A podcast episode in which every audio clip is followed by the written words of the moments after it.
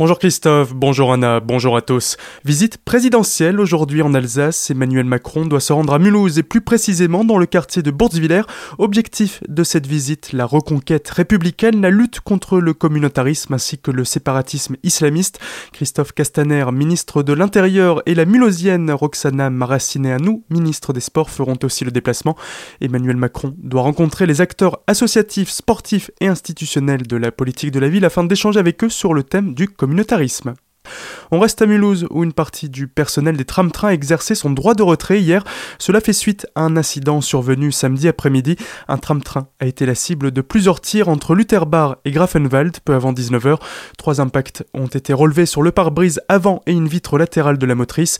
Pour l'heure, les investigations n'ont pas permis de retrouver des douilles permettant de confirmer ou non les dires de la conductrice. Les enquêteurs continuent donc leur recherche. En même temps, la CGT cheminot dénonce le fait que la SNCF n'ait pas pris de mesures pour protéger ses employés et les usagers. Le droit de retrait d'une dizaine de conducteurs et contrôleurs a entraîné hier la suppression d'une vingtaine de trains sur cette ligne. Une réunion doit avoir lieu demain à ce sujet.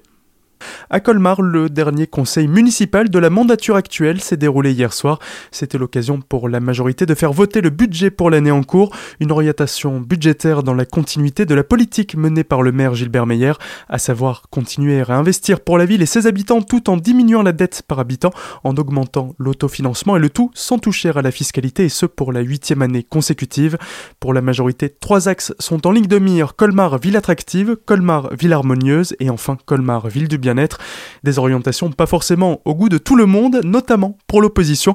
Du côté de Frédéric Hilbert, élu Europe Écologie Les Verts, il vaudrait mieux réfléchir à la qualité de l'investissement. Pour le maire, ce qui compte, c'est l'investissement, quel qu'il soit. Moi, ce que j'aimerais plutôt, c'est réfléchir à la qualité de l'investissement, parce que l'investissement, il en faut, mais je pense qu'il doit répondre aux enjeux que nous traversons, c'est-à-dire enjeux environnementaux, climatiques, etc. Et je pense que là, il y a besoin d'investir beaucoup. Or, c'est pas ce qu'on a dans ce budget-là. Il y a un rapport qui est sorti récemment, c'est le plan climat air énergie Hein. Dans ce rapport, on nous dit que les émissions de gaz à effet de serre augmentent à Colmar, notamment dans le domaine du bâtiment, du bâti, et dans le domaine des mobilités. Donc, c'est deux secteurs dans lesquels il faut investir. Je pense qu'il faut rénover largement les bâtiments municipaux pour les isoler thermiquement, et puis il faut investir aussi dans les transports en commun, dans les pistes cyclables, qu'elles soient mieux agencées, qu'elles soient en continuité, etc., pour qu'on puisse passer de la part modale de la voiture qui est omnipotente à une part modale qui est partagée entre les différents euh, modes de transport. Tristan Denéchaud, élu du Modem, regrette quant à lui la continuité de la dégradation. Ce qui me pose problème dans ce budget, et chaque année c'est pareil, euh, c'est une continuité, une continuité dans la dégradation. Ce qui me pose problème, c'est que la compression des dépenses de personnel, des dépenses d'entretien, dont Monsieur le maire se vante toujours, reflète en fait euh, la compression et la dégradation du service public de manière générale. Comme les colmariens peuvent le constater chaque jour, que ce soit en termes d'agents mis sur le terrain, comme en termes d'entretien en général, de, de transport, d'aide aussi, de subventions aux associations qui se dégradent toujours. Elles n'ont pas augmenté depuis plusieurs années. Elles sont inférieures aux villes comparables à Colmar pour les associations, les transports en commun qui sont toujours en service minimum, euh, des musées qui sont beaucoup trop chers, le musée Unterlinden en particulier qui est beaucoup trop cher pour les gens, des équipements qui sont souvent fermés, la médiathèque, le centre Europe, etc. Les usagers regrettent que ce soit un peu plus ouvert. Plein d'exemples comme ça qui montrent que euh, on est en service minimum un petit peu toute l'année. Donc c'est sûr que en faisant ça, en comprimant au maximum les services, on arrive à faire des économies, mais à quel prix? Le budget 2020 a tout de même été approuvé par le conseil municipal après plusieurs débats.